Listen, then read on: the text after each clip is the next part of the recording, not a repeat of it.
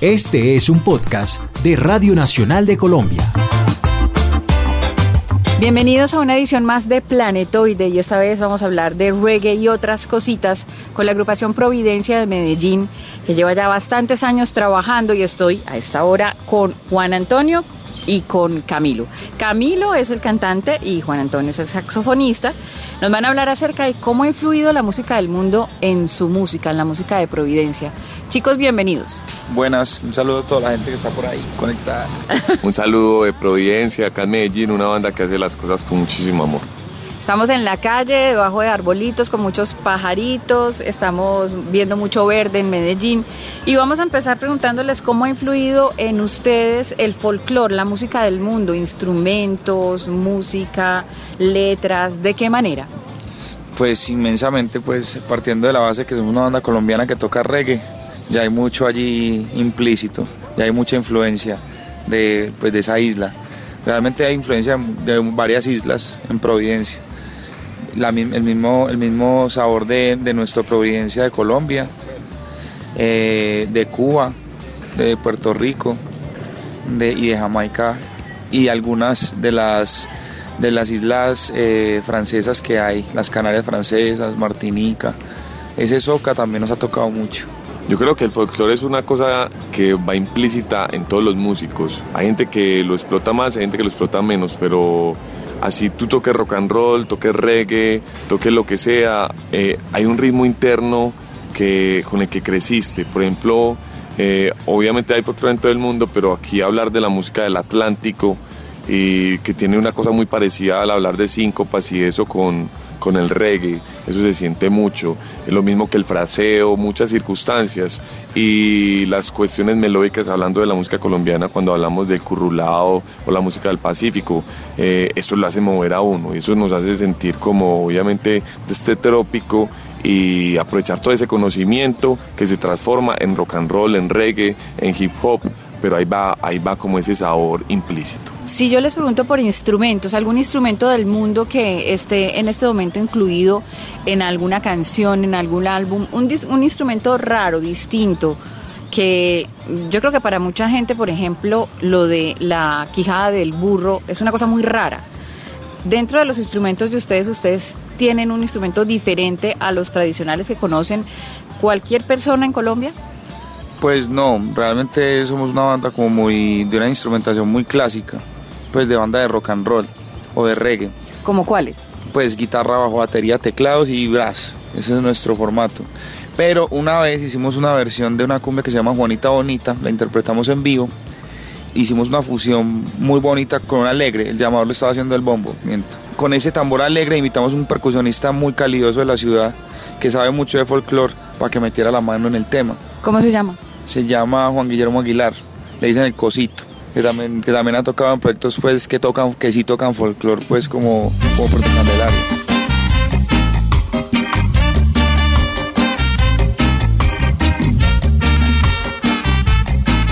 Juanita Bonita es una como una cumbia, pero es un chucuchucu, música tropical. ¿Cómo, ¿Cómo, es una versión de un grupo de reggae de, de algo así como tan tradicional? Es precisamente lo que te está diciendo ahorita, Lea, es como apropiarse de esa música y traerla hacia nuestro lado. Es una canción con la que nosotros crecimos porque los papás la bailaban todos los años en las fiestas familiares, en todas partes y que ahí en ese, en ese imaginario ese imaginario de uno, ese imaginario colectivo estaba ahí siempre y así vos no te hubieras sentado a escucharla y a sacar la letra, vos te la sabías de principio a fin. Y una vez estábamos haciendo un video de una canción que nos marcó mucho como Aerosoles, que fue una canción pues que como que nos ayudó mucho a salir adelante. Eh, y nos tocó, entonces en el video nosotros grabamos, pintamos, hicimos aerosoles, unos grafitis y nos tocaba el otro día pintar todo el estudio. Entonces estábamos pintando ahí de blanco todo el estudio y estábamos escuchando un redeem de Bayano, ¿cierto Camilo? Bayano, el cantante de Los Pericos, con un redeem como, como con una cadencia parecida. Empezamos como a molestar y empezó Camilo a cantar como Juanita Bonita y Juanita Bonita. Y Juanita Bonita es que mira lo que significó esa canción para nosotros y nos encantó esa versión Roots que le hicimos.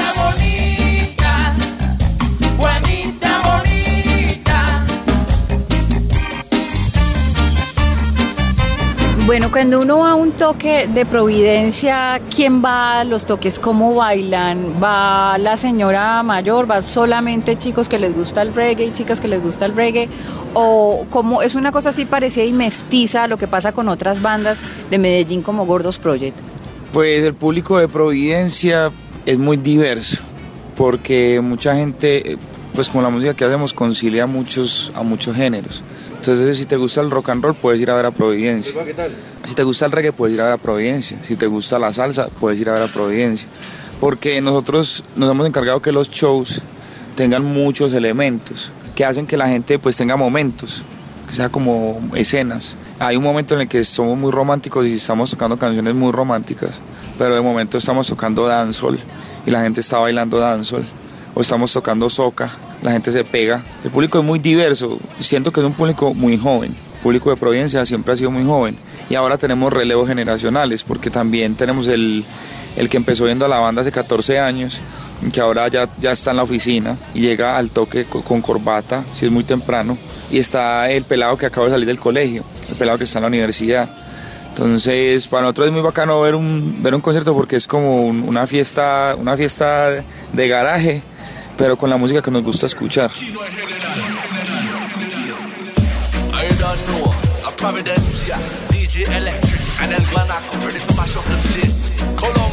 Pero y estamos de lanzamiento, estamos eh, estrenando, cuéntenos qué estrenamos, cuándo se lanza, cómo hay video, qué hay. No, es una alegría increíble porque nos demoramos mucho, nos tomamos el tiempo de, de sacar un segundo disco como con todos los cuidados. Se llama Beligerante. Vamos a estar lanzándolo en Medellín. Eh, ya están todas las plataformas digitales, está en versión física.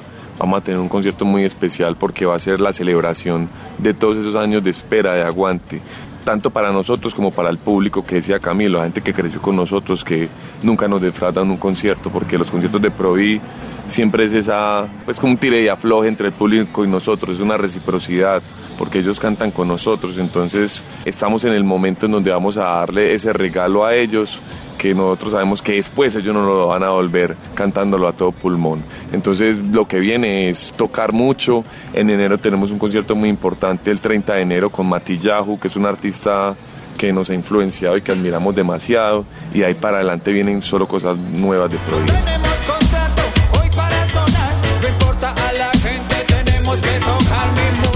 ¿Cómo hace uno para lanzar un álbum en este momento en el que la industria del disco y la industria de la música está como tan rara? Pues para nosotros como independientes es un gusto sacar música. Publicar y divulgar fonogramas de manera independiente para nosotros es una bendición en esta época lo que está pasando con la música.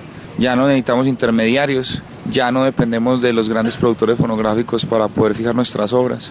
Para nosotros es mucho más fácil tener el control de quién nos escucha, en dónde y cómo, a través de qué medio, a qué hora, eh, por dónde le llegó la información. O sea, estamos en una etapa que para nosotros los independientes es muy buena y nosotros le estamos sacando el jugo porque gracias al internet y gracias a todo lo que está pasando ahora con ese mismo negocio de la música, hemos podido llegar a países donde si lo hubiéramos hecho de la manera tradicional nos hubiéramos tomado muchísimo más tiempo. Entonces para nosotros sacar un disco es un gustazo porque la gente está pidiendo más, eh, contenidos todo el tiempo en internet y les acabamos de soltar un disco de 13 canciones para que, para que sientan en qué anda la, banda. ¿En qué formato? Bueno, sale ahorita, eh, ya está montado en todas las tiendas digitales, todas los, las plataformas de streaming, eh, en YouTube está también sale en CD, que la gente lo va a poder comprar en el, en el evento de lanzamiento y luego en, algunas tiendas que lo vamos a poner, no en todas lo vamos a poner. Sabemos qué que, que, tiendas frecuenta la gente que le gusta la banda. Eh, lo vamos a vender por internet también para que la gente le llegue por correo. Más adelante, yo creo que el año que viene vamos a hacer una edición para coleccionistas en vinil. Eh, creemos mucho en el formato original. Nos gusta mucho destapar un disco, eh, ponerle la aguja y sentir, sentir el calorcito de, de la sesión del máster. Entonces, pues estamos muy contentos de poderlo hacer a nuestra manera, como, como queríamos.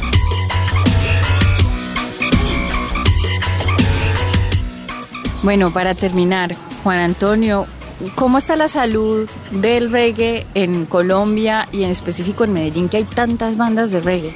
Eh, óptima. Yo creo que se está relevando generacionalmente el movimiento, me impresiona mucho. Por, ejemplo, en este lanzamiento que vamos a tener ahora, va a tocar una niña, va a cantar una niña que se llama Latifa. Y a mí personalmente me impresionó. Hace un par de meses que hicimos un homenaje a Bob Marley, ella fue a hacer los coros, ¿cierto? Entonces hacía los coros muy bien y Camilo iba, ah, ella va a tocar, va a cantar una canción pues como solista con nosotros. Y se monta esa niña a cantar y yo dije, wow. Y pasa un par de meses, se presenta como altavoz, después pasa al altavoz final, pues a las eliminatorias, pasa al altavoz final, termina siendo tremendo show, como muchas bandas de reggae acá. Entonces es muy bacano porque el reggae eh, tiene un mensaje de buena onda, ¿cierto? Tiene un mensaje de buena onda, de amor, eh, a pesar de que nosotros creemos que nosotros tenemos eso, pero también somos una banda poquito de que va hacia el rock and roll y otros sonidos, buscando otra, otra sonoridad. Queremos que el reggae es un, es un género que no debe morir ni va a morir porque tiene muchos elementos de que pegarse para seguir adelante. Entonces qué bueno que existan bandas que todavía están creyendo en eso y que cada vez uno vea peladitos súper jóvenes con una guitarrita haciendo rims jamaiquinos. Pero mi canto rebelde sigue construyendo como soldados alineados mis sentimientos. Miren al cielo. Bueno, muchas gracias a Providencia y nada, salud, pero muy grande para el reggae y para este beligerante. Estamos bien, estamos de celebración. Hoy es un día muy bueno para celebrar la música independiente. Tenemos un nuevo disco independiente, el último disco independiente que se grabó en Discos Fuentes, que ya Dios lo tenga en su gloria, ya está desmontado. Tuvimos la fortuna de poder grabar allí y qué bueno que la gente tenga ese testimonio de ese momento de la banda directamente en sus manos.